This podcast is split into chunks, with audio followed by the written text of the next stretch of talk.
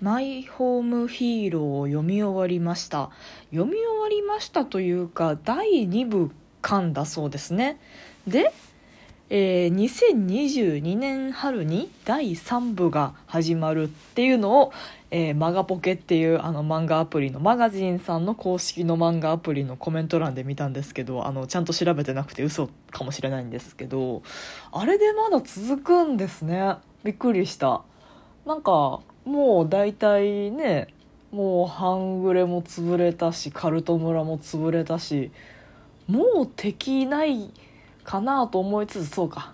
哲夫さんが最後その犯罪者になるのかバレるかバレないかっていうのがまだ残ってるんだね。警察もそこまで無能じゃないのかっていうかそっか、まあ、第3部のじゃあ展開の予想的にはその麗華ちゃんが無事に警察官になってでいろいろ調べてたらお父さんが犯罪者かもしれないみたいなことになってで捕まえるかどうかみたいな話になるんすかね。いや面白いですよね。アメトークの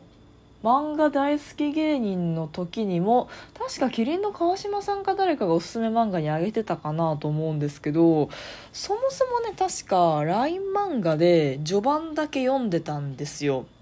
でなんかすげえ序盤までしか読ませてくれなくて LINE 漫画が。なんか LINE 漫画もさその待てば無料ゾーンと課金しなきゃ読めないゾーンに分かれててみたいな感じあると思うんですけど確か LINE 漫画で読んだ時はそのそもそも LINE 漫画に掲載されてるのが途中までだったんですよね。まあまああれがその連載中だったから連載その単行本化するごとに話数が追加されてる方式だったのかもしれないですけどまあまあとにかく途中までしか読めなくてで1年半くらい空いてそのファブルが読みたかったのでマガポケダウンロードしたんですよね。でマガポケダウンロードして、まあ、ファブル読み終わって他なんか面白い漫画次ないかなと思って探して読んでたのがあのその「マイホームヒーロー」と「フラジャイル」だったんですよね。でそのまあ一応その第2部まで読み終わったので、まあ、感想でもと思ったんですけどあの私が深読み中なんですよね あのまあオタクにもいろいろいると思うんですけどどちらかといえば私ってその書かれてないことを無理やり結びつけたりしてとかなんかまだ答えの出てないものとかあるいはもう感情？登場人物の感情ってまあどうとでも解釈できるじゃないですか。最終的にはこれが一つの正解だよってないじゃないですか。っていう部分をあでもないこうでもないってあの言うのが好きなんですよね感想としては。なのでマイホームヒーローみたいにさ割ともう答えがパッキリ分かってるその感情の揺れ云々もありますけど、まあ、それに関しても結構分かりやすく答えが出てるしで基本的にあれあの漫画がなぜ面白いかっていうとその、えっと、ミステリー部分じゃないですか。ああそこの伏線がこう聞いてるんだとかなんかそことそこそうやってつなげるんだとかそもそも哲夫が賢いっていうね。そんなにピンチで一般人がそこまで戦えるのかすげえなっていう。その何でしょうね。何でしょうね。客観的って言ったらいいのかな。その感情の含み部分がメインの漫画ではなくてどちらかといえば事実のつなげ方が面白い漫画なのでってなるとあの感想を言いにくいですよね。なんか本当今言ったようにえなんかその発想すげえ面白い作者頭どうなってんだろう賢いねみたいな。ぐらいでなんか結構こう終わっちゃう感じがするんですよね。この感じってあの伊坂幸太郎さんの本とか読んだ時の感想に似てるかもしれないですね。まあ私もあ本読んでないか。え？なんか映画で「鍵男のメソッド」か。とかなんかああいうのを見てもなんかすごいこの登場人物に感情移入した人間臭くていいとかではないじゃないですか。どちらかといえば話のつなぎ方うまいなっていう方のやつだと思うんですよね。だそれがあの好きとか嫌いとかじゃなくててか好きか嫌いで言ったら全然面白くて好きなんですけど感想を述べよよって言われるとさ結局今でもなんかその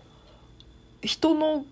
気持ち面に関してコメントをしようかなみたいな発想になっていくわけですよ。いやそもそもさ彼氏殺すかね？まあでそこでさあの隠蔽しようと思うかね？なんかなんだろう。一番最初のところがまあまああそこから全てが始まったまあ河川さんのね生まれがもうそもそもなんかすごいですけどそんなこと言ったら哲夫さんの生まれもまあそこそこハード結構ハードモードですけどまあハードモードだからこそあの選択になったっていうのって、まあ、確かにそれはそうなのかもしれないけどでも普通に考えてさその娘が DV 受けててさでその彼氏と遭遇してうっかり殺しちゃいましたってなっても警察に行けばいいと思うんですよね。ワンチャン正当防衛になるじゃん。だって彼氏とんでもなかったから。で、まあ、その後半グレの逆襲が怖いとかあったかもしれないですけどそれでもあの警察から逃げ回りながら娘を守るよりかは普通に自首して警察に娘守ってもらった方が何百枚も楽じゃないですか。だけど だけどあの殺してあの超隠蔽工作をするっていう風になるのがまあ面白いっちゃ面白いですね。まあ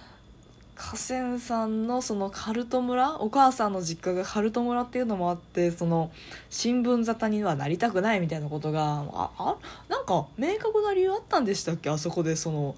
自首せずに隠蔽工作しようっていうふうに振ったって。あのはこうそっちに舵を切ったっていう理由。実はねその最一番初めのところはその LINE 漫画で2年以上前ぐらいかな。2年ぐらい前かな。に読んだきりなのでその辺の記憶曖昧だからまあもっぺん読めばいいんですけどなんかあそこであっちの舵切るそこから全てが始まったみたいなのってまあみんなはあそこに共感するんだろうかね。なんかそこだけあとはすごいなんかうんそうするしかないよねそうするしかないよねの連続なんですけど最初の最初のあの殺すっていう殺すそして隠蔽するっていうところだけはなんかやっぱり常人じゃない判断であ面白いなと思いましたねあと。びっくりするのがあの河川さんの演技力ね。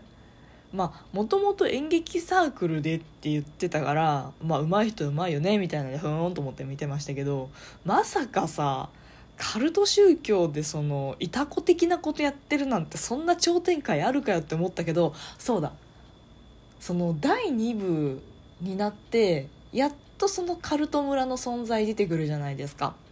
あの辺の見せ方うまいですよね。多分いきなりあの第1部でカルト村出してきたら何この話ってなると思うんですようさんくさいからカルト村という存在がそもそもでそんなにあの読む人ってあの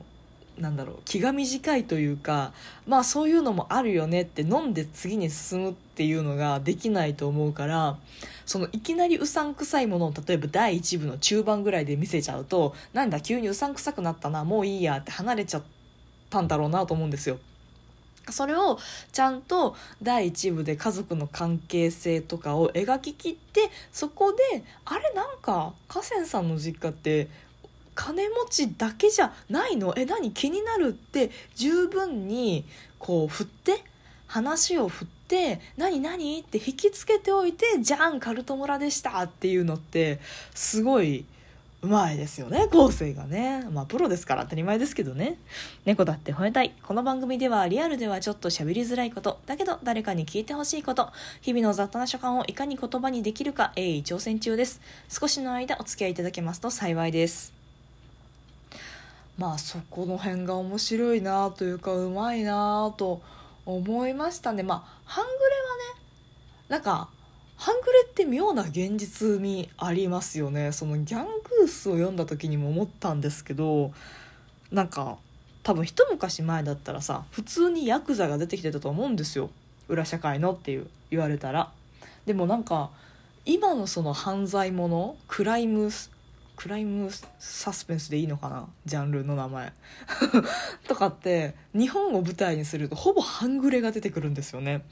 あれ多分ねちゃんと調べたら面白いと思いますよそのヤクザものが減って半グレものが増えてくる時期っていうのが多分あると思うんですよでそのなんか暴流に傍らにヤンキーものっていうのが多分あると思うんですけど多分ヤンキーものも